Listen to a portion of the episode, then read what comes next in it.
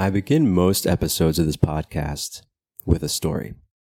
The reason being that a story, by the nature of what a story is, refers to concrete events done by concrete people, whether they're real or imagined.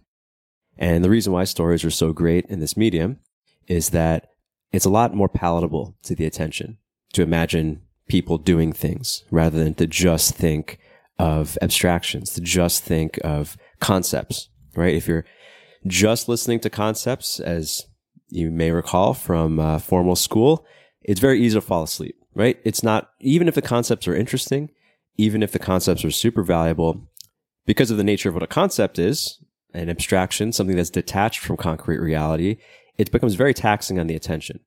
As opposed to a story where you can imagine real people doing things is a lot closer to just observing things. That's why it's easier on the mind to watch a movie than read a book you know, one requires you to use a little bit more brain power.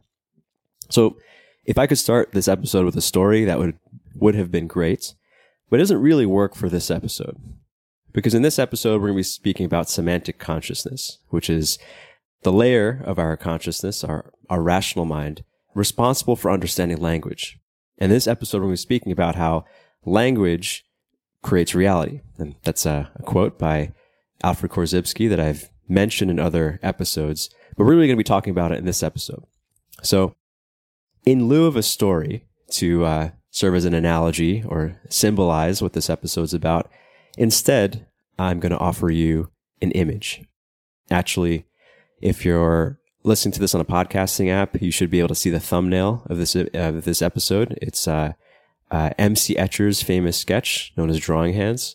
If you uh, can't see it, I'll describe it, but you've probably seen this image before. It's a, um, a pencil sketch of a drawn hand drawing another hand that's drawing it, right? It's this circular thing of hands drawing themselves. This image represents this episode better than any story I can tell because here in this podcast episode, we're going to be using language to explain how language explains perception. It's a bit of circularness here. And also on top of that, using Timothy Leary's model of consciousness, this is the, this is the third circuit known as the semantic consciousness. It's, it corresponds with our cortex. It's uh, what most of us think of when it comes to consciousness as far, meaning our rational consciousness. Rational consciousness to humans is often like water to a fish. Certainly since Aristotle and maybe even before that, rationality has been a, an assumed value uh, amongst human beings across cultures in modern day, it's just assumed that one should be rational. Rationality is always considered good. If you ask someone what their values are, they might list things like honesty and this and that, but it's just assumed that rationality is, is important for most people, almost all people. So this, this, uh, this layer of consciousness is a, little, a little bit different than other layers we've done, right? A couple episodes ago, I did an episode on, uh, what's known as emotional territorial consciousness, or what, what I was calling the dog brain right? It's our lower animal instincts, our emotionality. It's very easy to look at our emotional consciousness objectively or close to objectively because we're looking at it from a rational perspective, right? We can, most of us can look at, look at our emotions and be like, and, and just recognize that emotions are volatile and they don't necessarily describe what we would think objective reality is, right? Like, um, a common excuse that people use when uh, they've had behavior that they regret later is like, oh, hey, sorry, sorry, I was emotional, right? I wasn't thinking clearly. I, I was being irrational. I apologize for that. That's a very common excuse for behavior that is no longer desired. Um, and it's usually an, an, understandable thing, right? We've all been emotional. And then when we're not emotional, we look back and be like, oh yeah, shit, I was, uh, I wasn't seeing things rationally. But you'll never hear someone say, oh man, yeah, sorry about last night. I was uh, perceiving reality through a different kind of rational lens, right? Or, or my sense of rationality uh, w- was different than it is now, right? That's like, it's not even really language to say that uh, without being super cheeky because no one would ever say that. Maybe on a super long time frame, you know, or a much longer time frame, uh, someone would be like, uh, "Oh yeah, um, 10 years ago back in college, I subscribed to Marxist ideology, right? Someone might think that, but it's still from this perception for, for like the way it, those sentences are spoken is with an assumption that the speaker is now speaking from an objective, rational perspective, right?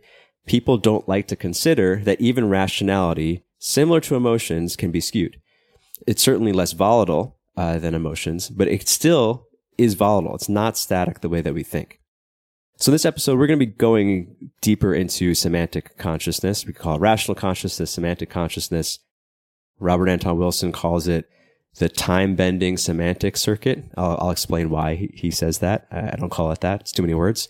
But this, this element of our consciousness, and, and, you know, just to be clear, what we mean by consciousness, what I mean by consciousness when I'm saying this, using this word anytime in this podcast is the way that we perceive reality and interact with it, right? It's, there's nothing mystical about it. We're coming from a very grounded lens, as grounded as, as we can. This circuit of our consciousness is responsible for rationality, for our uh, ability to understand language, sanity, sanity being the ability to properly model reality, communication, of course, which is tied to language, and our ability to abstract ideas, right? Even language itself are abstractions. We'll get into the nature of language in this episode, which is directly related to intelligence. There are three parts of this episode. Uh, first, we're going to speak about the origin of semantic consciousness and also the the creation of language in, in humans. Uh, in part two, we're going to be speaking about sanity specifically, um, how our semantic perceptions are either accurate or inaccurate. And the third bit, it's going to be the shortest piece, but it's, it's going to kind of serve as an intro for a future episode on propaganda and brainwashing, which is what we might call personal mind control, or uh, to use Korzybski's language, uh, having an efficient nervous system. And I'll explain what that means, but these are things that are, are important. And in that, in this episode, I, I am going to be using some stories and concrete examples. It won't be just uh, rattling off abstractions. And we're going to actually speak about why that's, that's, uh, it's important that you don't do that, um, in both your thinking and communication. Some of my examples, some of my stories are going to allude to political topics. It's actually, um, I mean, they're just the best examples. Uh, and one of the reasons why I really wanted to do this episode well, and I did a lot of reading for it, not to say that I'm done reading or that there won't be other future episodes or even that my understanding of this topic is complete. One of the reasons why I was so charged up about this topic is that certainly more than ever in my lifetime, our culture seems to be full of what Korzybski would call semantic disturbances, which are basically errors in perception caused by uh, the structures of our language. Um, and we can see this more than anywhere else in politics, right? The hate, I mean, I'm American, even though I don't live in America. Most of what I'm aware of is, is American culture and politics.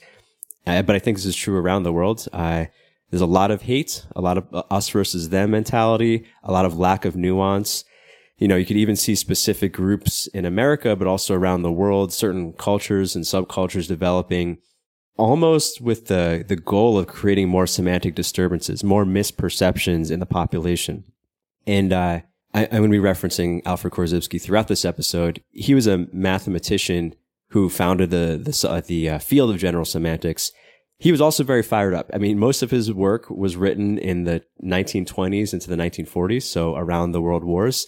And he was fired up back then because he saw back then that a lot of the problems in the world, many of the, like almost all the political problems are caused by both world leaders and the general populations not understanding how they were structuring reality, right? These incorrect modelings of reality, largely due to language and manipulation of language by, by media, what we would call propaganda, shifts how people perceive reality. And even though it's all in the realm of abstraction, causes real things, right? Genocides, war, hate, even inefficiencies in the economy, we can argue, are caused by a lack of semantic understanding by world leaders and the population. So I'm going to be talking about certain like current event political ideas. Um, I'm going to do my best not to interject my personal opinions, but to be fair, some of my personal opinions are based on uh, my understanding of semantics. In that, uh, you know, I, I, need I need to check myself because probably everybody everywhere in the history of, of political opinions, anyone with a strong political opinion, probably thinks that the opposition to his or her opinion are people who are thinking incorrectly. I, I, am one of these people, but mine is actually based in semantics. I don't know. Maybe, maybe I'm as just as deluded as everyone else. But I'm, I'm going to share these ideas not to sway you to think the way I do politically, but to perhaps introduce um, a method of thinking that I'll have you arrive at conclusions better than what, what is fed to the populations. The thing is, though, the reason why I threw in this caveat, this maybe mild warning, is that when you talk, when you break down people's rational perceptions, they tend to get angry. I mentioned this briefly in the dog brain episode and why a dog has to attack you or confront you when you step onto his territory. The reason being, if you didn't catch that, is that that is his world, right? That is, if, if he cedes ground to another dog or a person who's not friendly, his, his, the, his ability to move freely in the physical world has now become smaller, right? The territory really matters to a dog because that's the highest level of consciousness that, as far as mapping reality, he can perceive. It's kind of a vestigial instinct, but people do the same thing. I mean, with territory too, but that, that's less common in, in 2022. People have the same instinct when it comes to defending their beliefs, right? Because beliefs are basically the circuit three adaptation of our physical territory, right? uh, our rational perceptions form the basis of what we hope is objective reality. As I mentioned, we know that our, our emotions are volatile. Everyone is aware of that. We like to believe, and many people believe, that our rationality is not volatile at all, is stable. The reason why people get so angry when you challenge their beliefs about things, the reason why they say don't talk about politics or religion at the dinner table, is that when someone feels that their belief system is being challenged and, and the possibility that their beliefs are wrong, it makes it seem like their entire reality is now unstable. If rationality to humans is like water to a fish, a fish without water like will freak out, right? So part of this episode is to encourage anyone or to have anyone not have that freak out and to recognize the somewhat volatile nature of rational perception um, but it's also just, you know, to recognize that this is in itself a semantic disturbance. Ironically, people tend to get really emotional when you challenge their sense of rationality or, or logic because they don't, they don't want to consider that they basically don't want their reality to become unstable. It's a very terrifying feeling. Um, it's probably on par to what a dog feels when his physical territory is taken away. And obviously in politics and religion, you see this, but, and I've brought this up in the podcast before you even see this when it comes to beliefs about th- something that seems as benign as diet, right? Um, paleo versus vegan is a huge thing. Uh, you could see this. I mean, the pandemic is full of examples of this where there people are fighting like as if it is. I mean, uh, obviously with the pandemic, there is a life and death element at some, at, in some things, but people fight over little things with like pandemic mandates that the the the reaction, the emotional reaction people have, and the the hard black and white line in the sand people have is kind of out of proportional to what the actual thing is, like whether you wear masks or not, or whether everyone has to be vaccinated or not. Anyways, we're talk about some of these uh, some of these examples, but just recognize if you do get upset in this episode, perhaps it's something you don't have to get upset about. That's the simplest way I could put it. Because in the same way that our dog brain, a lot of our dog brain uh, reactions and behaviors that are typically unwanted when it comes to like say socialization are driven by the nowadays irrational fear of ostracization, right? Like uh, if you have a supplicating tendency or or any sort of behavior that's not ideal, uh, like some some sort of like social reaction you don't like, we we can uh, tie almost all of those things to the fear of ostracization. Uh, you know, in the hunter gatherer days, if all of your friends and family didn't like you and they abandoned you, you would die. Nowadays, that will not happen. You know, someone, a bunch of people leaving mean comments on your Facebook post does not mean you're going to die, but even though you might have some of those uh, feelings. On the circuit three level, on the rational consciousness level, the rational conscious version of ostracization is the fear of, I don't know what is true, right? This, this, uh, fear that I don't know what is true is almost as scary uh, is, is, as scary to our rational brain, our, our cortex, as the fear of ostracization is scary to our dog brain, our limbic system, and lower. So most people don't even consider that rationality is not in itself, or rational perceptions are not static. Many seasons ago, I think this is maybe like 13 or 14 years ago. It might even been when I was in college. So it's like, uh, like 10 years ago, let's say. South Park did a season um, that took place. I, I, vaguely remember it took place in the future, and it was a, it was obviously a satire where the world had broken up into different factions where each faction had a different science and they all said they all were proclaiming oh we have the one true science and of course it was a satire on religion um, but it's funny that nowadays in 2022 in the pandemic world you kind of see this where there's all these different political factions, all these different ideological factions, and they're all alluding to science, right? They're all alluding, they're all saying, we're the rational ones and you're irrational. We all have the one true grasp of science, whether you're pro-vaccine, anti-vaccine, whatever, right? You see this, and it's, if you could zoom out for a second, you could see how ridiculous it is, as South Park, uh, kind of predicted many, uh, many seasons ago.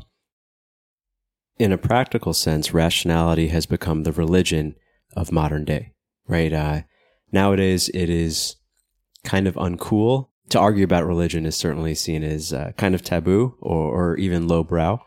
Um, and even someone, obviously, there's still many religious people, but say in the United States where uh, Christianity still is an influence in many people's lifestyles. It's an influence in politics, you know, especially if for, for Republican politicians, they might mention how they are churchgoers or you know, they'll have a Christian base. Uh, many will have that. It's a big uh, voting point. Even then, and I've been following this guy, Ron DeSantis, uh, governor of Florida. He mentions that he's a Christian, goes to church. I think that's part of his, it must add to his following, uh, certainly his Christian Republican following. Even then, even with all of that, if a guy like Ron DeSantis held a press conference in Florida and said, Hey, um, Jesus came down to me and said, uh, we have to wear masks again or, or whatever or something, right? He, said, or the archangel uh, Gabriel came down and told me this. Even his Christian Republican followers would think he was nuts, right? Religion still has its impact. It still affects lifestyle and community. But as far as perception of reality, Western culture certainly doesn't take it seriously anymore, right? No politician, even, a, even one who's popular because of his Christianity can really use that as a basis for his reality. Maybe his values. He can reference Christian values. He can reference the Bible and lessons, but he can't literally say anything like, Oh yeah, I was visited by an angel. People would think he's insane. Religion is no longer the religion of our culture, uh, is no longer the basis of reality for our culture. But it's interesting. And I, I realize my, my intro to this, this episode is, is basically an, an episode in itself, but I think this is important. Uh, if you look at structures of thinking and, and bases of reality, uh, plural, throughout human, the development of human culture, there have been different sets of assumed values people lean on, right? To our, our earliest animist ancestors, the ones uh, who uh, their religion was some version of animism, shamanism, they assigned spirits to things, right? They, they didn't have technology to understand things scientifically the way we do. But the way they explain things was through spirits, right? There's a spirit of the sky, there's a spirit of the trees, some version of that. There's obviously very uh, various forms of animism. As culture developed, people uh, developed more abstractions.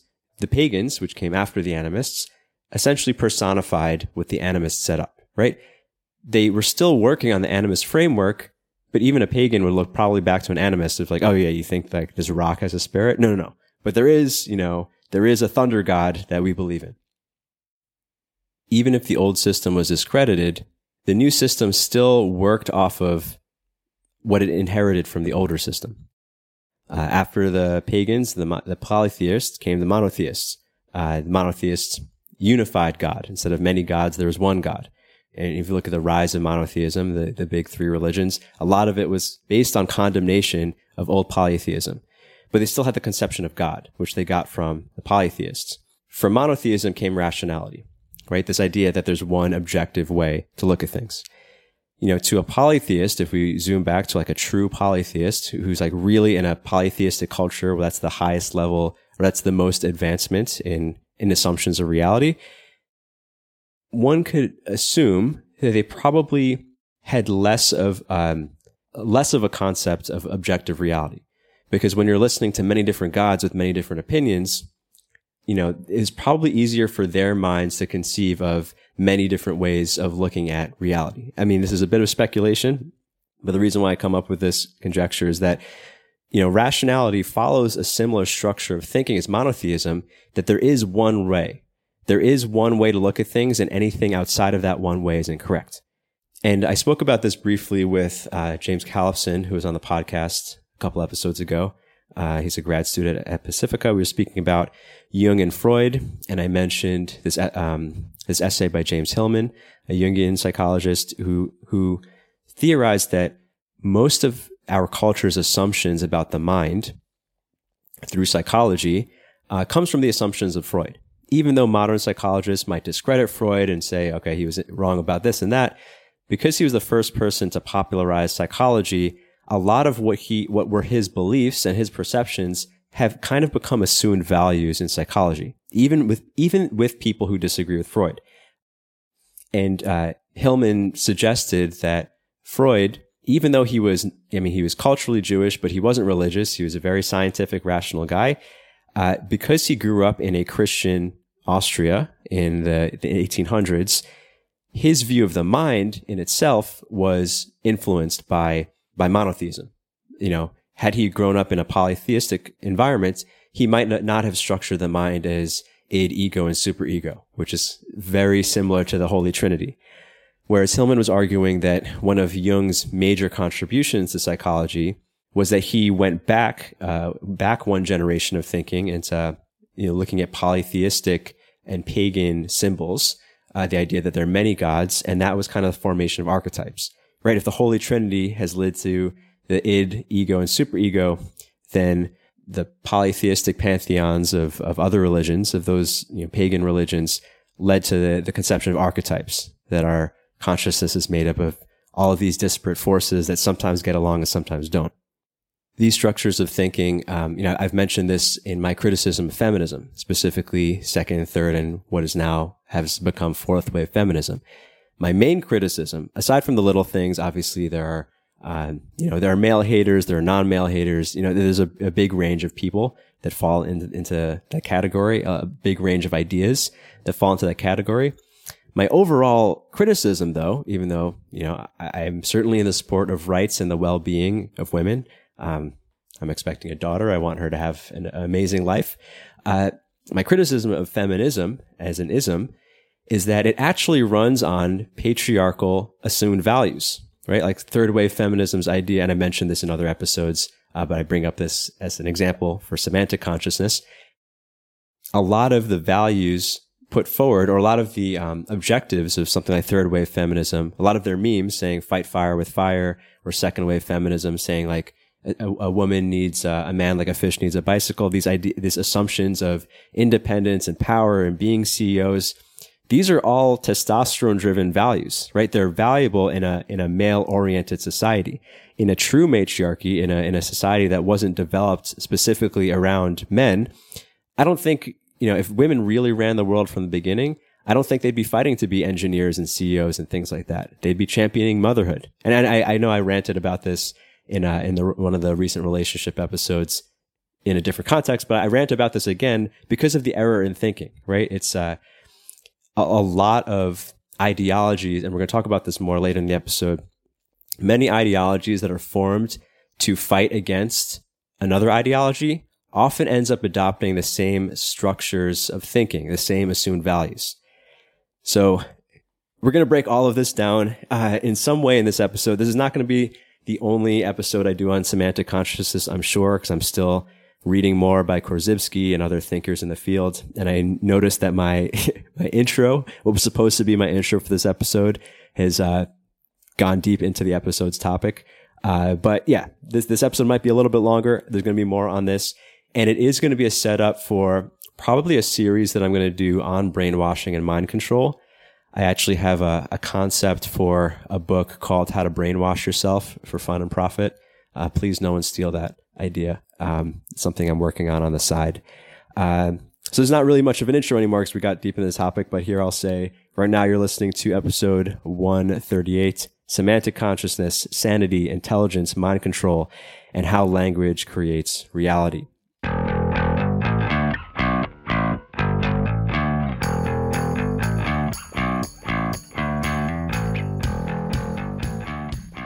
And of course, thank you to everyone who's been a listener. If this is your first episode of the Ruando podcast, I actually recommend you listen to a different episode first. Prometheus Rising is a good setup for this episode. So is the dog brain episode from a, a few, few weeks ago.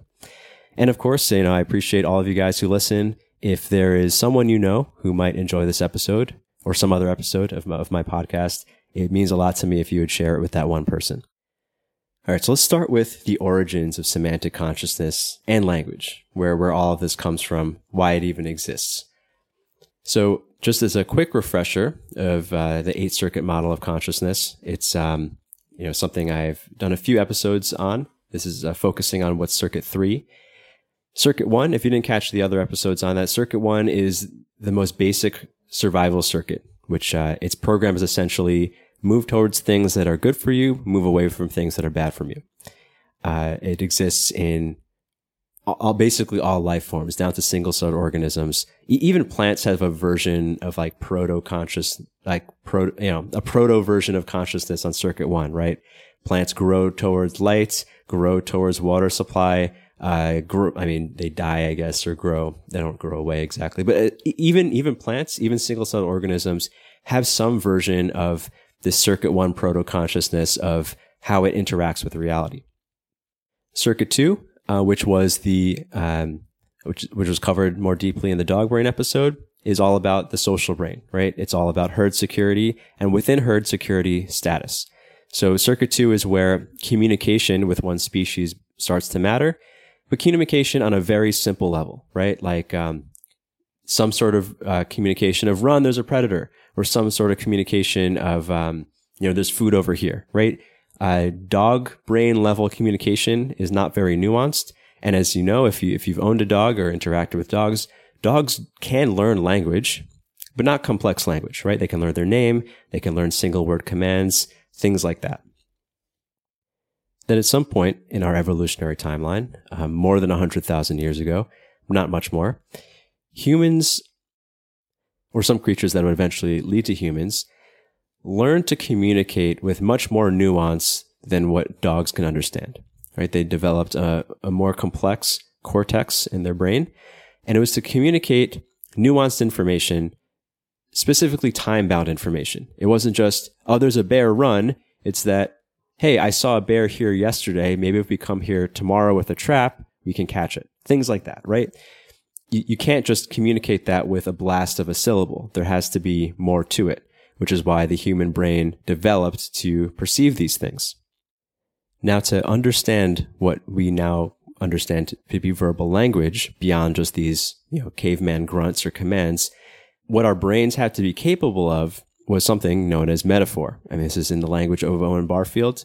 Uh, there's also something I've mentioned in earlier episodes briefly, which is that the first words in every language stood for simple objects and action verbs, basically things and actions you can do with things. Right? That was the it's essentially an extension of dog level intelligence of beyond just naming people, you name objects. Naming objects makes it easy to refer to things.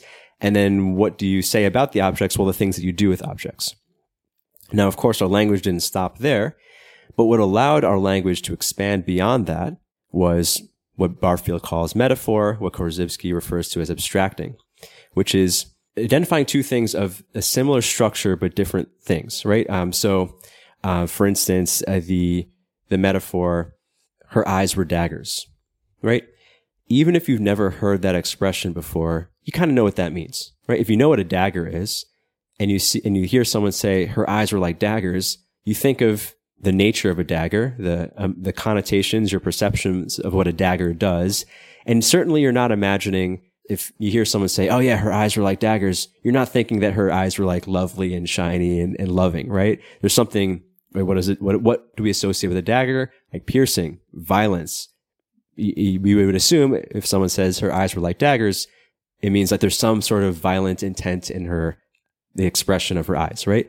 That is conveyed through this metaphor very, uh, very easily. You could convey a lot in this metaphor or a lot in that sentence without having to explain exactly what her eyes were doing. You convey the meaning, the thing that is relevant to the person receiving the communication. Barfield points out that every word that is not an object or an action verb is essentially a metaphor from something that originally was an object or an action verb. right? Like if you take, if you take a really, um, if you look at the etymo- etymology of any abstract word that you, you think like, oh, what does this word have to do with anything physical? If you trace it back down, you might have to trace it back really far down. Eventually it'll refer to something that is physical. The reason why this is, is that, uh, it's easy for us to conceive of something that we can directly observe or interact with, a physical object, or a thing that we can do with those things. The further, and as we mentioned right in the beginning of this episode, the further we get from material reality, the more energy it takes. And actually, the easiest way to understand an abstract idea is to relate it to something physical, which is why, uh, you know, most people, especially people on the internet, when they're talking about concepts, they relate it to a story. Um, it's just it's just considered a good thing to do. Concepts, which are things that aren't physical things, usually refer to something useful, right? Like we wouldn't have a word for a thing if there wasn't some use to it. And the the farther away it is from physical objects, typically the more general of things that it refers to. And this was useful to our early ancestors. Let's say go back all the way to our ancestors who were basically creating languages for the first time because it allowed them to translate a lot of information, strip away the unnecessary details, and pass on what was useful. Right. So, like, um, for one caveman to tell another another caveman, I saw this specific animal with it was orange but with black stripes, and it ate our friend Mowgli. You know, uh, over there. You know, that's that's a lot of sentences. Uh, that's a lot of words. There's a lot of information. Most of it is not necessary, right? But if they label that animal as tiger, uh, oh, I saw a tiger eat a human, you know, they can learn this idea. Oh, tiger eats man. Let's treat all tigers as the same, right? We don't need to think about every individual tiger. We don't have to name each tiger. We don't have to, you know, diff- even differentiate one tiger from another because we can abstract, we can extrapolate from that example, uh, that tigers are dangerous. Tigers eat people. We are people. Tiger means danger. Let's have the same reaction to all tigers, right? We don't have to learn how to interact with every single tiger It's very useful to uh, put it all, put them all in a category, an abstraction of tiger. You could even abstract it further of like all all predators are bad. All big animals are dangerous, right? There's no reason. There's no reason to like if you see a new giant animal, maybe maybe these cavemen had seen tigers a lot, but then they see a lion for the first time. There's no reason why they need to think, oh, is this you know, is this a totally new animal? No, no, they could put in the category of big cats that roar stay away from it, right? That's all that a human needs to know. Uh, and a hunter gatherer human needed to know as far as how to interact with this thing. It's consciousness, it's conscious perception of large uh, animals with claws that roar. Don't need to think about the details more than that. That is the positive function of abstracting. And when words or concepts are invented, it's for this purpose. It's, re- it's to have a quick, basically reaction to a thing without having to go into all the details.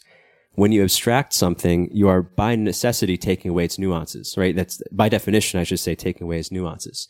And that is useful, right? Like an abstraction that I've uh, used a lot on the podcast is Jung's idea of archetypes. Archetypes are an abstraction. Uh, they don't refer to anything physical. They refer to a concept, a concept that we can identify that I find useful. And I, you know, uh, it's a lot easier to reference the warrior archetype when you're talking to a person and trying to have them access certain traits and behaviors than listing out every single trait and behavior rather than saying, oh, you know, you could uh, be a little bit more competitive and it'd be useful for you to uh, respond differently to this kind of challenge. No, no, we, I could just say the word warrior archetype and most men will immediately know, recognize a whole set of behaviors and feelings and traits associated with that. Even Jung's idea of archetypes, which he, which he, he conceptualized similar to something a lot less abstract, a lot more physical, which are which are our genes. Um, he didn't say this exactly, but you know, if you look at Jung's early writings on what an archetype is, he describes it as essentially a behavior set or a you know a set of feelings that has passed on uh, from person to person uh, in the same way that the structures of our organs and this you know basically uh, you know the nature of a certain uh, type of um, physical trait passes on similar to genes. Uh, fun fact is, that genes also are an abstraction of a sense because there is no in, in any in biology there is no concrete unit known as a gene. A gene is a simple, simply a sequence of of data in our chromosome that has seemed uh, consistent, right? If that same sequence is in you and it was in your mom and it was in your grandma, we can call that a gene, right? But there, the, the gene can change. It can change in size. There's no, there's no like standard unit of how big a gene is. A gene is basically just a recognizable sequence. It is a, a low entropy configuration that we can identify. So it's also an abstraction, right? There's no physical thing, like a, there's no standard thing that is a gene. Now, one thing to understand about abstractions is that we tend to abstract things based on its, on, uh, its use to us, right? In an earlier example, all big cats are to, are dangerous, it can be assumed to be dangerous to uh, a primitive human, right? They didn't really need to differentiate. Obviously, they would notice the difference between lions and tigers. But as far as like their immediate reaction, they can basically abstract it into one category of uh, predators to humans, right? We abstract things based on their use to us. One, one thing is interesting, and to talk about race and racism a little bit, but here's a non-racist racial example. Um, I'm living in a part of Thailand where there's a huge uh, Russian expat community. And uh, there's actually almost as many Russians as non-Russians in, in, this part of town, or at least it seems it seems that way. And uh, I go to one of the Russian bars, there's sauna every so often, and uh, it's usually about half Russian. And it was interesting. Uh, there was this guy, he was a Russian guy, and he was saying, and he was like categorizing the people. He was like just mentioning, oh yeah, you know, sometimes it's all Russians here, sometimes it's Russians or more Europeans. Like today, it's uh, it looks like it's half half Russians and Europeans. And it was interesting the way he was abstracting people because to him, uh, there were Russians, and then any Westerner who's not Russian is a European, which was funny because I was actually there. Me, I'm not European. To me, I'm uh, I'm American. I was there with some American friends. Actually, most of the people he was referring to as European were Americans to me. I mean, they were Americans, but I would categorize them as Americans because uh, I would actually put him in the category of Europeans. Like to me, a Russian is a European. There's Americans, there's Europeans, and then there's Asians. Right? To him, the categories was different. Um, and it's just, you know, it's, uh, an, an interesting benign example of how we abstract people based on their use to us or how different they are to us. Which leads us to a semantic disturbance, as semantic, as uh, Korzybski would call it, a semantic disturbance being an improper modeling, an improper uh, way of abstracting reality, known as racism. So, when someone puts, typically, and I just use this example of the Russians and Europeans, most of us assume that who we are and our group, whatever group that is, whether we're talking race or, or some other way of categorizing people, that is normal. And it's normal to see that as normal, right? If you are, I mean, in, in any, uh, in, in the environment that humans evolved to be in, so in small tribes, it makes all the sense in the world that you'd perceive your tribe to be normal and that all other tribes to be abnormal, right? Because if, uh, any any perception other than that would make you feel really weird, and uh, there's no reason for that.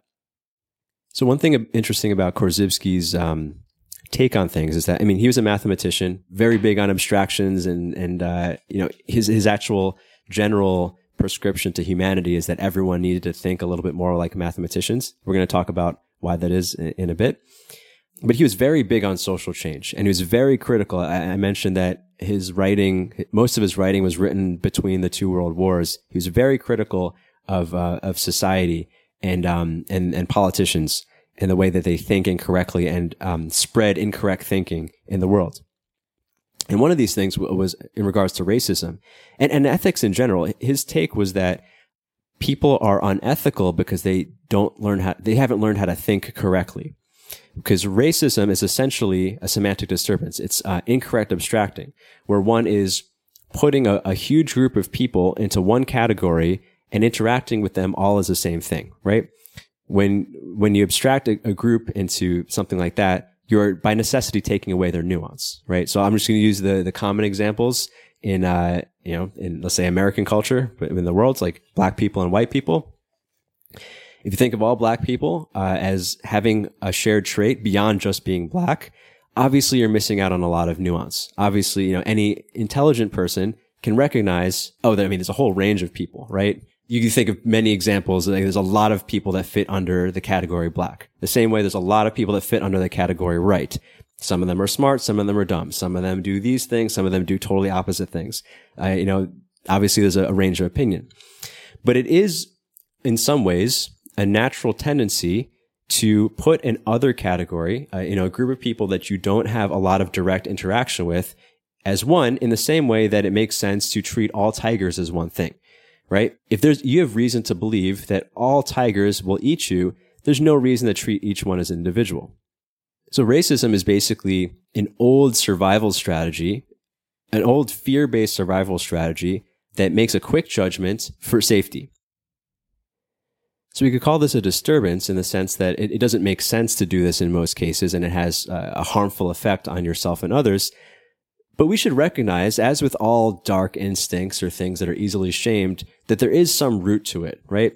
I mean, just this is my personal opinion, but, or I should say, yeah, I think this is my personal opinion. I think is the correct opinion based on what I'm about to say, which is that, uh, shaming or trying to delete parts of our instincts actually never works. It always causes some sort of pushback. With something like racism, which we can, we can probably all universally say is uh, not useful, um, you know, not useful to the individual or to others, it's still good to understand where it comes from. Because what, something that we have in the United States right now and, and probably far throughout the world, certainly the Western world, popping up is actually this idea of anti-racism. Anti-racism follows the same exact structural thinking as racism. Anti-racism is another blanket abstraction that makes another group of people uh, it takes away all the nuance of another group of people. It's like, oh, you didn't vote for my candidate? Well, you are racist. You are a part of this other evil group. It's like treating, it's like treating all black people as criminals or, or treating all, uh, all tigers as evil, which, which I, I realize maybe, well, anyway, I, I hope you understand the nuance of what I'm saying.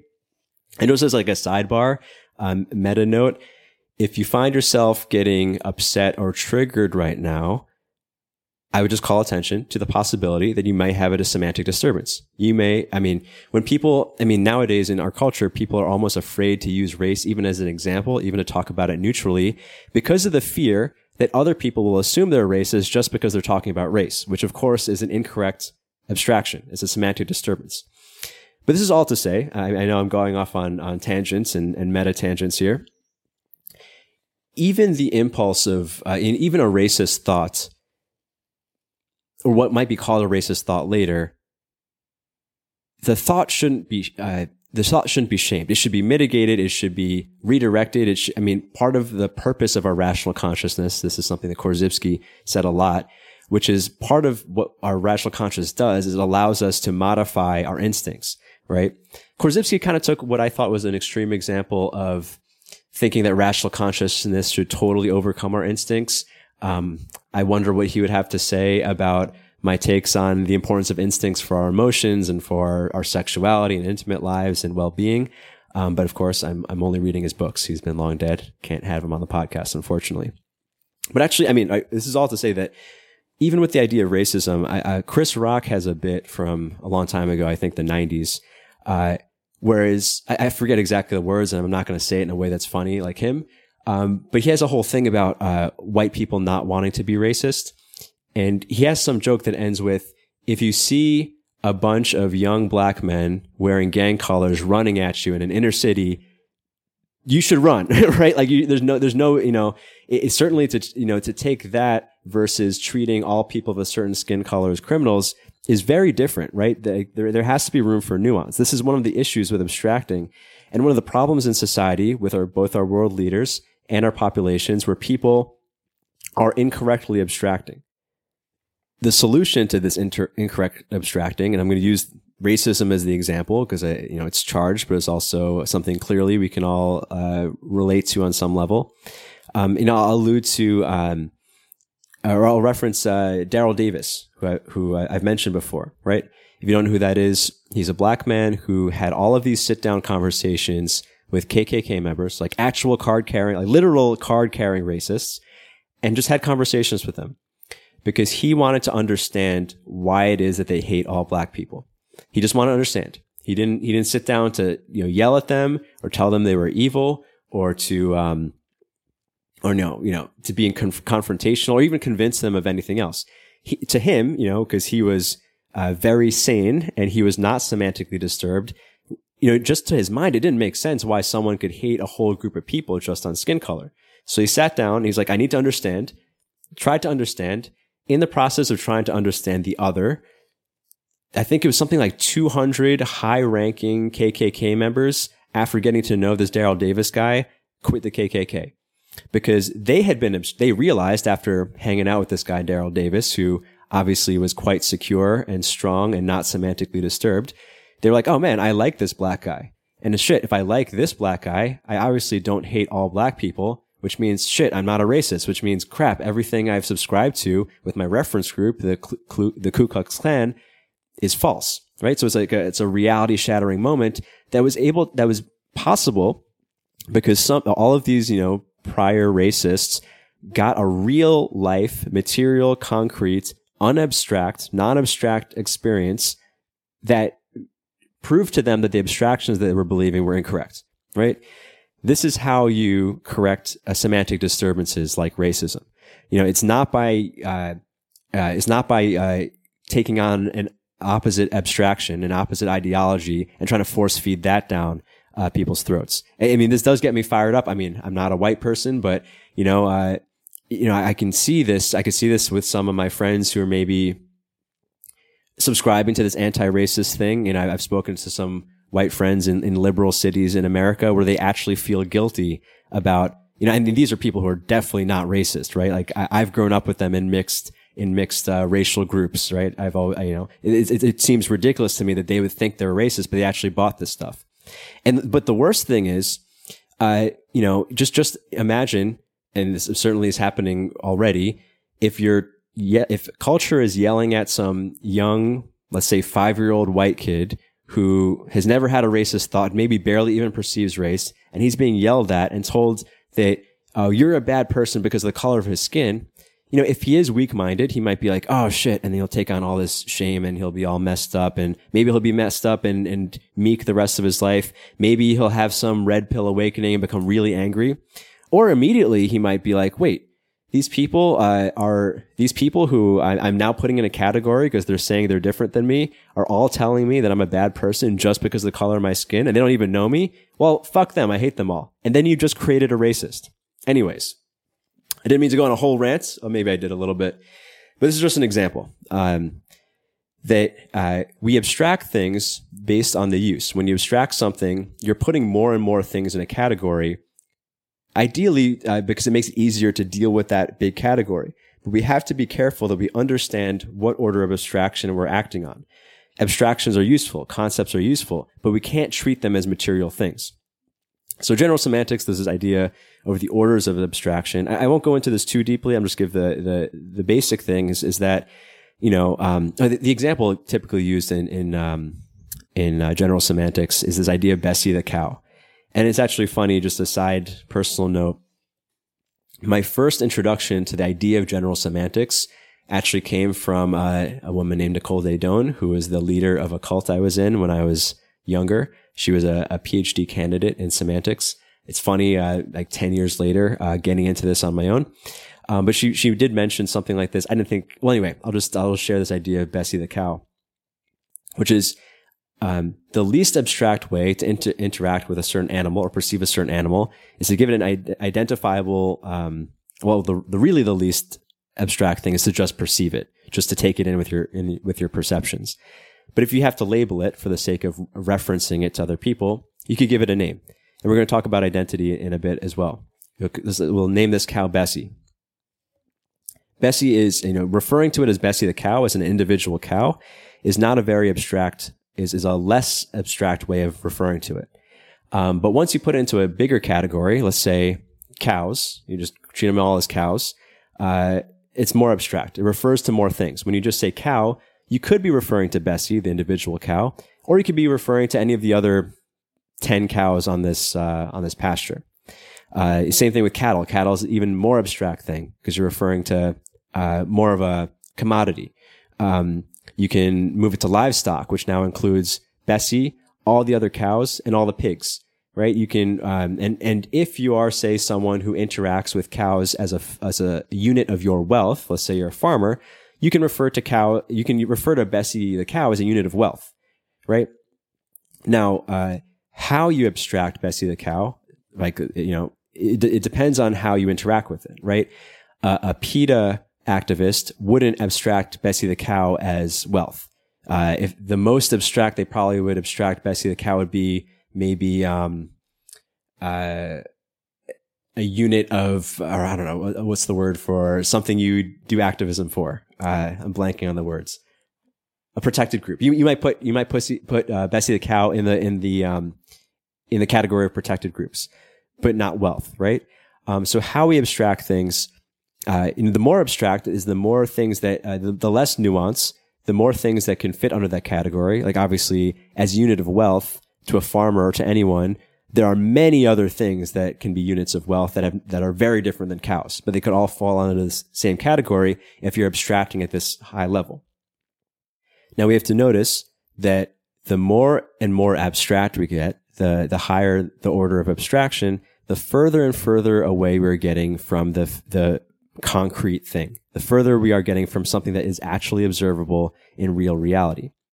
Now, the ability to abstract things is synony- it is actually a type of intelligence, and some would argue this is what intelligence is. In fact, I believe it's. I've never taken an IQ test, but I believe uh, symbolic abstraction is part of it. Um, you know, uh, understanding analogies, I, I, believe, is part of the IQ test as, as far as symbol recognition. I've I've heard this. Um, I did take one aptitude test as a kid to get into this like specialized um, school program where the instead of like um, doing math problems and reading comprehension, which is what most standardized tests was, uh, the entire verbal section was analogies. It was just like this is to this as this is to this, and you had to fill in the fourth blank. And you know that was like uh, they were basically trying to measure how well someone could abstract words. And I forget what the math section was, but it was something similar to that, right? It was, it was basically uh, measuring how well you could abstract things because uh, you know even though memorizing the definitions of things is not what makes uh, it might make you a good student is not what makes you intelligent being able to abstract things accurately is intelligence right? Like when you're reading a book that's very difficult to comprehend usually it's because um, they're speaking in abstractions that you are have it's taking a lot of brain power for you to translate that into something concrete. Uh, a funny i guess meta example a lot of this episode is based on a couple books that I read uh, by Alfred Korzybski. And it took me a long time to put this, put the notes together because, and I'm not even done with the, with the second book because he speaks, ironically, he speaks in, he writes in such high level abstractions that, you know, it takes me a long time to be like, like, what is he talking about? I have to like go back and define things and define concepts. And even in a given sentence, I have to go back like, wait, wait, I don't always, the, the recall of what a, a, given concept means doesn't come to me immediately. So I'll, I'll read a paragraph or a page and very often I'm not really sure what I just read and I have to go back and do that. That's, that's, uh, uh, you know, that, that's what makes something difficult to read as opposed to something, uh, like a, a well copywritten sales page or something, like something that's supposed to, you know, I have a, I have a friend who's a, a really good copywriter and, you know, he says how good copywriting is something that holds your attention for a line so that you want to read the next line, which is one of the reasons why when people write on the internet, they use single sentence paragraphs and really short sentences because they want you to keep going, right? If you have to use too much brain power to understand what they're talking about, if you're using abstract terminology, you're going to lose more people. So it's funny that uh, while I was reading Korzybski's book, throughout it, I was just like, man, if this guy could just throw in a concrete example, if he could tell a story every so often, it would be so much more easy to understand general semantics, but the guy just stays in abstract land. And even funny enough, because he does use analogies, the purpose of analogy is to make something easier to understand. He'll use analogies referencing Einstein's theories as as if like this is a way for me as a reader to better understand general semantics. Like he's comparing it to general relativity. Like like I, and I think it's just you know either he was just a shitty writer, um, or and or he just didn't really understand uh, the level of abstracting of his audience, or maybe he was writing for other mathematicians for whom this would be easy. I'm not sure, but I had a really hard time re- uh, reading his book. But actually, uh, some time ago, when I was uh, doing more with uh, Jung's work, and I was reading a lot of books by Carl Jung and talking about him on the podcast, a listener messaged me uh, one time because he was trying to read a lot of the books that I was reading, and he was saying like, "How do you understand this stuff? Like, it, it seems so dense. It takes. So, I mean, basically the same thing I was just saying about Korzybski." And I told him that the way that I understand something like Jung is, especially if I'm reading the physical book, is that almost every paragraph I'll just, uh, or you know, anytime I, I notice something that seems useful but is written in like, um, you know, 19, you know, early 1900s speak and of course has also been translated from German. So maybe maybe the sentences are hard to comprehend uh, for an English speaker in 2022. I'll usually just jot down in the margin what I think it means in my words, right? And then it makes it very easy to translate, and that's essentially you know what my podcasts are. It's me translating uh, material that I think is denser. But anybody could do this, right? It just it, requires a little bit of recognition of okay, I'm reading something or I'm, I'm taking in something that's at a level of abstraction that doesn't fit me. Um, let me either simplify it or we can call it like lateral abstraction, essentially translation of just like changing the words so that it actually makes sense so that, that, that you can assign it to, to meaning more quickly. And it's funny, my, my same friend who's a, a brilliant copywriter, uh, his brain is just built for copywriting where even in, in even in social conversation, he has to relate every single thing to a story. I think that's just how his brain works, which makes him a good copywriter. Like every single, you know, every single idea that, that gets talked about, he has to like relate it to like something that he did or something he observed or a, an article he read, which sometimes is kind of annoying because he'll say all of these extra words and the rest of us listening like, yes, we know, like we, we got to that conclusion a long time ago because we've abstracted the meaning much quicker his his mind is just is it's really good at de-abstracting. He's a little bit more challenged with abstracting, right? Um, but both are important. You know, de-abstracting. You know, when people go abstract, and I, I know a lot of intellectuals who they have some great ideas, but they can't do anything with them. They can't communicate them because they suck at de-abstracting. Uh, both of those things are very important. And this is something that got nailed into my head when I was doing improv in New York City. Um, a little shout out to everyone at the People's Improv Theater. Uh, it, one of the skills I learned there came from uh, one of the coaches that I worked with, where he was saying that because he was pointing out to me specifically that perhaps the way that my mind works, I was often talking about abstract things in improv scenes, which is not that interesting, right? Unless unless they happen to you know really understand that idea, it's not that interesting.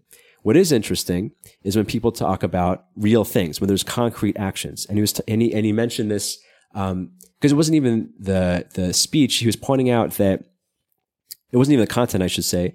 It was that he was pointing out that when someone is speaking in abstractions, as I, I am in this, in this podcast, of course, or like an academic does, like someone like Jordan Peterson, uh, they tend to, um, kind of like what just happened. They, there tends to be stops and starts. Uh, they might say um, they might say ah, just like I just did. Even a very well uh, well spoken um, abstract speaker, and I just mentioned Jordan Peterson because I, I think he's a good example of this. Even someone like him who's very eloquent, when he says when he's talking about abstract ideas in psychology, let's say, or whatever, there's kind of a lack of smoothness, or there's like a stop and start you know, in, in the same way, you know, I'm, I, I tend to say um and ah, and I'm also ad libbing a, a, lot.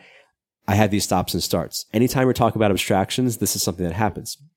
Whereas my improv coach was pointing out how if you look at someone that's maybe not known for being eloquent, like an, like an athlete, when an athlete's in a press conference and they're talking about what happened in the game or the match or whatever, you never see that. You never see them going, uh, you know, there's not this stop and start thing, unless maybe they're nervous or something. But th- that when you're speaking about real events as what happens in, um, in a sporting event, it's very easy to flow because you're just, you're saying things that happened. Like the, the recognition is very simple. When you're speaking about abstracting, your brain has to do a little bit more work of reaching to the abstraction and then relating it back down into concepts, which is why when you speak in abstractions, there's a lot of stops and starts. When you're writing in pure abstractions, it's harder to comprehend. It's harder to write as well, as opposed to just writing what you did and like what would you, what you ate for breakfast, right? Like that's kind of like a you know, when when you, when you do microphone t- checks, people will often ask, you, "Oh, what did you eat for breakfast?" and you just say it because it's very easy to just recall the real event. So we need a little sidebar moment right now because I'm realizing we are over an hour into this episode and still on part one of my notes of what was going to be a three part episode. So I'm actually going to leave uh, parts two and three for a later episode, actually, the next episode, possibly uh, two more episodes. Part two being on sanity, ironically, uh, which is properly modeling reality. This is a little example of my uh, little insanity that I thought I could fit all of this information in, in an hour and a half or so. Something we'll speak about more in the next episode is, is how we model reality, how our immediate sensations, our low order perceptions translate into high order perceptions, beliefs, um, how important this is uh, to properly model reality. One example, actually, on, on a similar note of my little insanity, I was speaking with a friend recently who, um, friend and client, who uh, has had some issues with his wife in the past because uh, because of scheduling conflicts and expectations not being met, and something he he identified we identified together as well. It's like she's just not very. It's never because of bad intent on her end. It's just like for some reason she's not very good at modeling time. Right? She always loads her schedule up with things and doesn't know how long things take which is you know it's not anything bad on her on her end. It's just like it's just you know for whatever reason she doesn't model things well when it comes to schedule. But then i was saying pointing out to him that on his end it's kind of insane of him after you know being married to her for many years to expect her to be on time.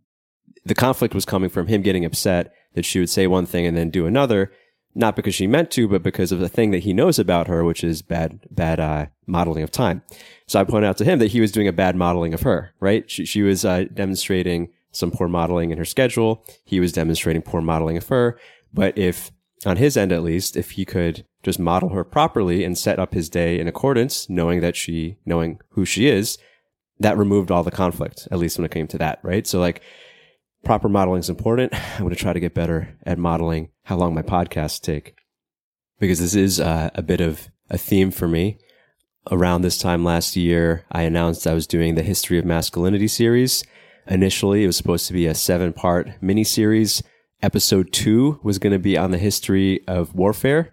Um, I, I thought I could basically get those seven episodes out in in maybe a month and a half. I realized, uh, I pretty soon realized how insane that idea was, given that just episode two, I was trying to cover the entire history of warfare and how it shaped masculinity, um, age by age. And it was ridiculous for me to think I could do that in a couple weeks. Um, so that is still in production. If you are, if you were, if you have been following me for more than a year, you've heard me talk about that. It's still in production. In fact, it's my top priority project for 2022. I actually just re got into the notes. So that should be out soon. Um, if you do want to be notified about that, you can go to historyofmasculinity.com. There's a little opt-in uh, to be notified, and you can also get an immediate um, download of the what we say is like the first version of the prologue, which covers the biological origins of that. That's at historyofmasculinity.com.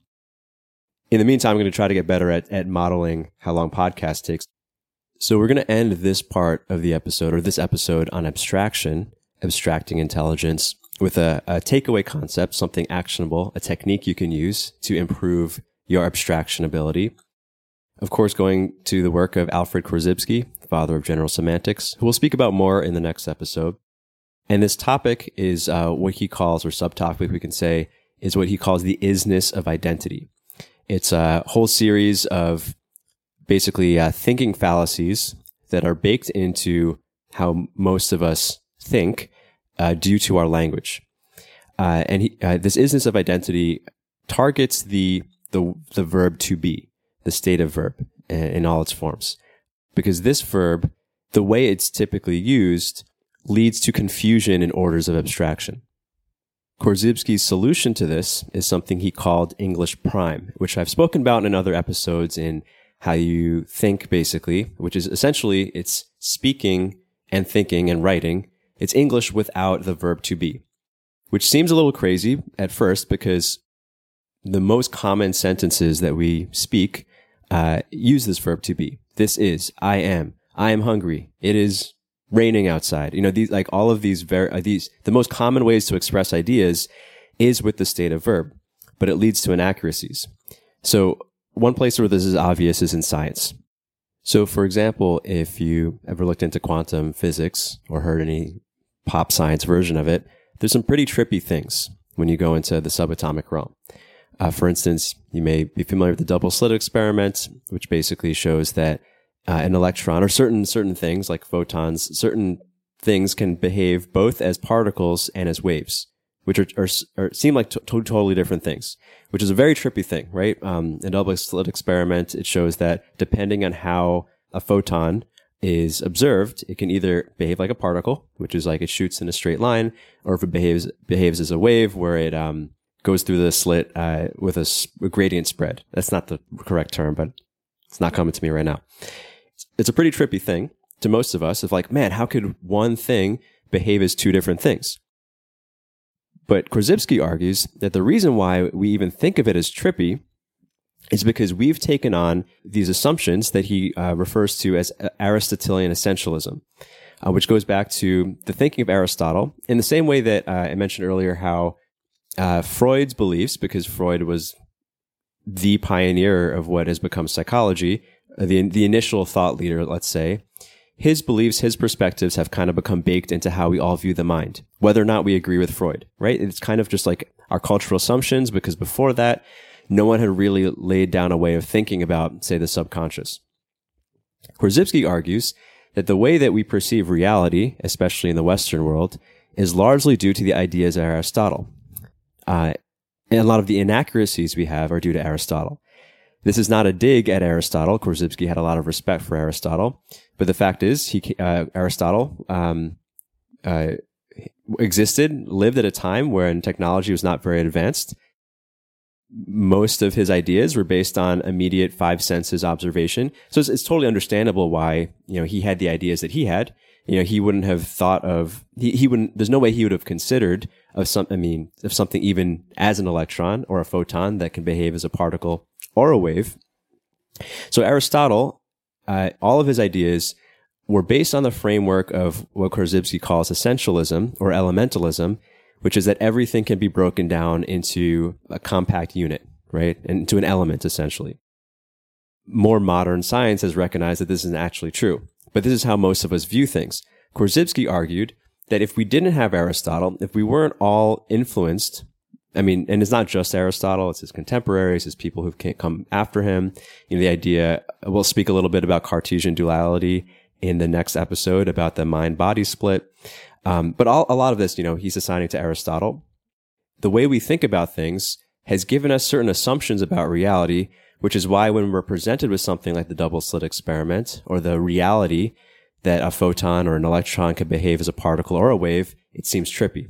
Korzybski argues if we didn't have those perceptions, if we were taught about uh, the double slit experiment early, early on, let's say childhood, and didn't have any other conceptions, we would all, um, it wouldn't be trippy. Just be, oh yeah, okay. Things can appear in different ways based on how you observe it, right? Now you might be thinking, okay, that's great for, uh, I can see how that's useful for a quantum physicist. But for me, a regular guy who's just engaging with the world, why not, why, why not use the verb to be? Why not just assume things are static elements, right? Like what's the harm in that? So we can look at some, uh, uh, a non-scientific example a common sentence uh, that we might use, a common type of sentence where we say a person has a certain quality or a person is a certain quality, right? My friend Joe is funny. The abstract statement, Joe is funny, leaves us to the same confusion, uh, the op- same opportunity for inaccuracy that, that leads to racism, right? Like we're abstracting a person to a quality and generalizing and taking away nuance as opposed to, let's say, a statement that doesn't use the verb to be, which is, Joe made me laugh at his stand up set yesterday, right? One uses action verbs. It refers to an instance. It refers to the subject. It also refers to um, the receiver, right? It, there's implied subjectivity. Or, you know, if I want to make a more general statement, I can say, I perceive Joe to be funny. Joe can be funny, not funny, but the statement, I perceive it, takes uh, takes basically uh, subjective responsibility for what's going on there.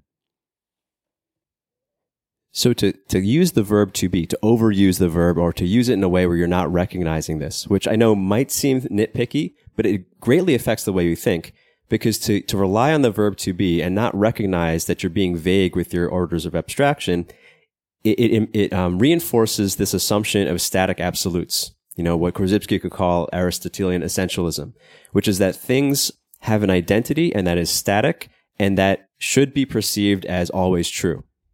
It's an abstraction. It's a set of abstractions that don't allow for nuance or fluctuations, which is what real reality involves. So for a final example that relates to um, a topic more commonly spoken about on this podcast, masculinity. Um, you know, I, haven't been on social media much, but I do check on the Masculine Underground group uh, on Facebook periodically because I am the moderator. And something I see often when I do log in is this kind of trend where um, like young men's coaches are all kind of doing the same thing. It seems like they're following the same copywriting script where they'll have a picture of them looking handsome and doing something manly. Um, they'll tell a hero's, a mini hero's journey story. And at the end is like a, a, call to action, DM me if you want coaching type of thing. Right. And, you know, I, I there's a time where I deleted those posts because they were spamming my group. I don't know. I mean, I, am kind of over Facebook, so I almost don't care, but I posted something just as a question, which is like, why are, why is everybody doing this? This ended up sparking like a debate in the comment section over like, whether men's coaching ideology is beneficial to men or not, or and it ended up getting into kind of this idea of semantics and assumed values. And there's some guys arguing about the value of perceiving masculinity or preaching masculine norms. It was actually, you know, a pretty intelligent, uh, intelligent set of comments. I thought going back and forth, um, and I put in my two cents, which is a lot of what the issue is in the men's coaching world, where uh, things are sometimes beneficial, but not always beneficial, where things become dogmatic. It comes down again to this error of abstracting, where even this idea, even this abstraction of masculinity, which obviously I talk about and find useful uh, to men specifically for various reasons that are covered in other episodes, there's a confusion of masculinity of as an identity, which is static, a static absolute of uh, commandments, uh, of uh, you know uh, undeniable traits, versus a role, which is a set of functions or set of actions, if you will.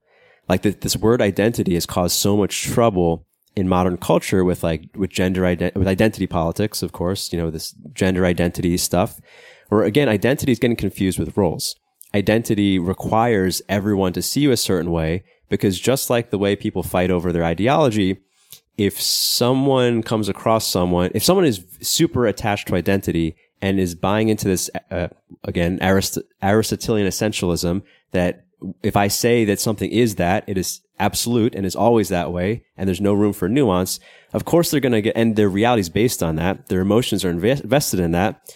Of course, they're going to have uh, what Korzybski might call um, a semantically disturbed reaction uh, when they don't get the right pronoun.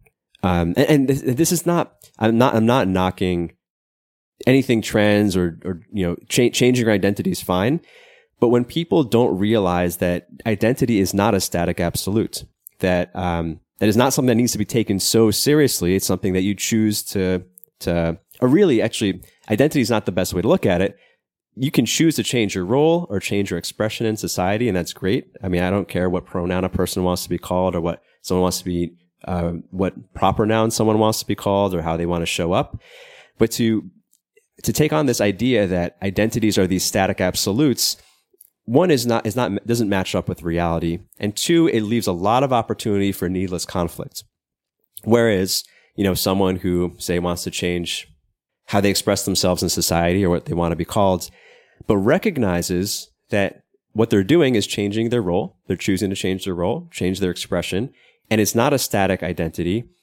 Such a person can uh, maybe not have semantically disturbed reactions regardless of how people perceive them which kind of ties back to like this um, this more spiritual truth is that you make your reality. So what i commented on this uh, thread in, in the facebook uh, on the facebook thread was that people yeah people are confusing when it comes to masculinity people confuse identities with roles. Uh, they confuse um, uh, they, they they maybe resubscribe to like this set of absolutes of like oh if i'm a man i have to do such such and such rather than recognizing that there's a role, there's a set of functions, there's a reason why, you know, the abstraction of masculinity is useful.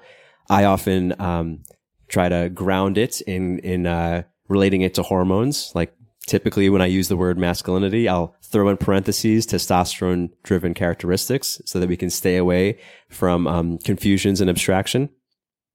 But to take an E prime look at things rather than saying masculinity is something, rather try, trying to define, oh, what is masculinity? We can look at what it does or why it's even useful as an abstraction, which means looking at its functions.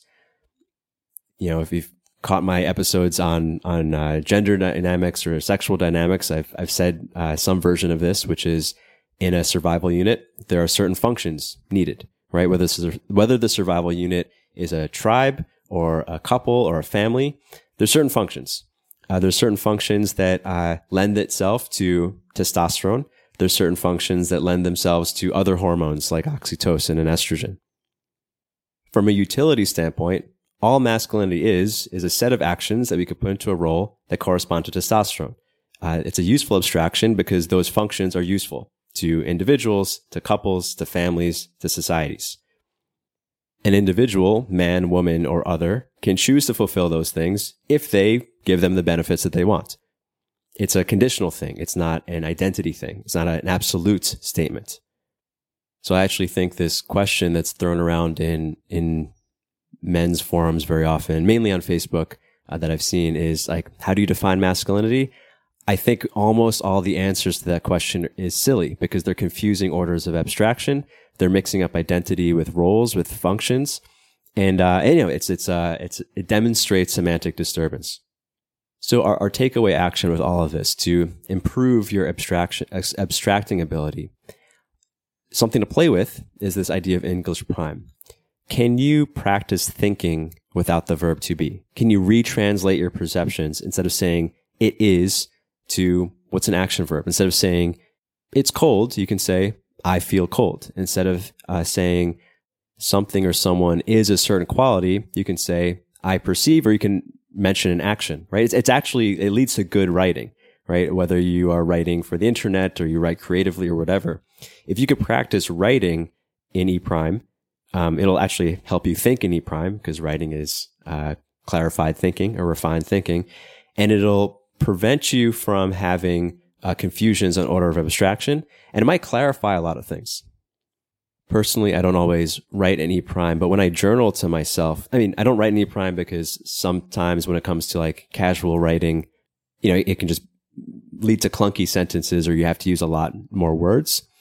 But when I write to myself, when I journal, I always try to use E prime. I always try to not use the verb to be because my journal is where I clarify my thoughts and I don't want any confusion in orders of abstraction in there. So that's our episode on abstraction. That's part one of what might be a series on general semantics and semantic consciousness. I uh, hope you enjoyed this first episode. Uh, the next episode won't be as heady. I promise. There'll be more examples. There'll be more actionable how to's. Um, but this episode was really important in laying down the frameworks of, uh, yeah, the framework for, for how semantic consciousness works. Um, next episode, we're going to speak about sanity, um, which is how we model reality. We're also going to touch on, of course, insanity and creativity and how insanity and creativity follow very similar processes. But we're also going to bring it down to uh, some more actionable things you can do to create what uh, Korzybski called an efficient nervous system, which is someone uh, is basically the difference between an insane person and a creative person, uh, which comes down to kind of uh, we might call reverse abstracting. So that's going to be in the next episode. I hope you enjoyed this one. If uh, you think someone else will enjoy this podcast, please share it. Um, if you want to check out my archetype class program, that's at ruwando.com slash archetype. That still comes with a free coaching session if you do want to work on semantics or, or anything else that, uh, that we cover on this podcast. All right. See you in the next episode. Goodbye.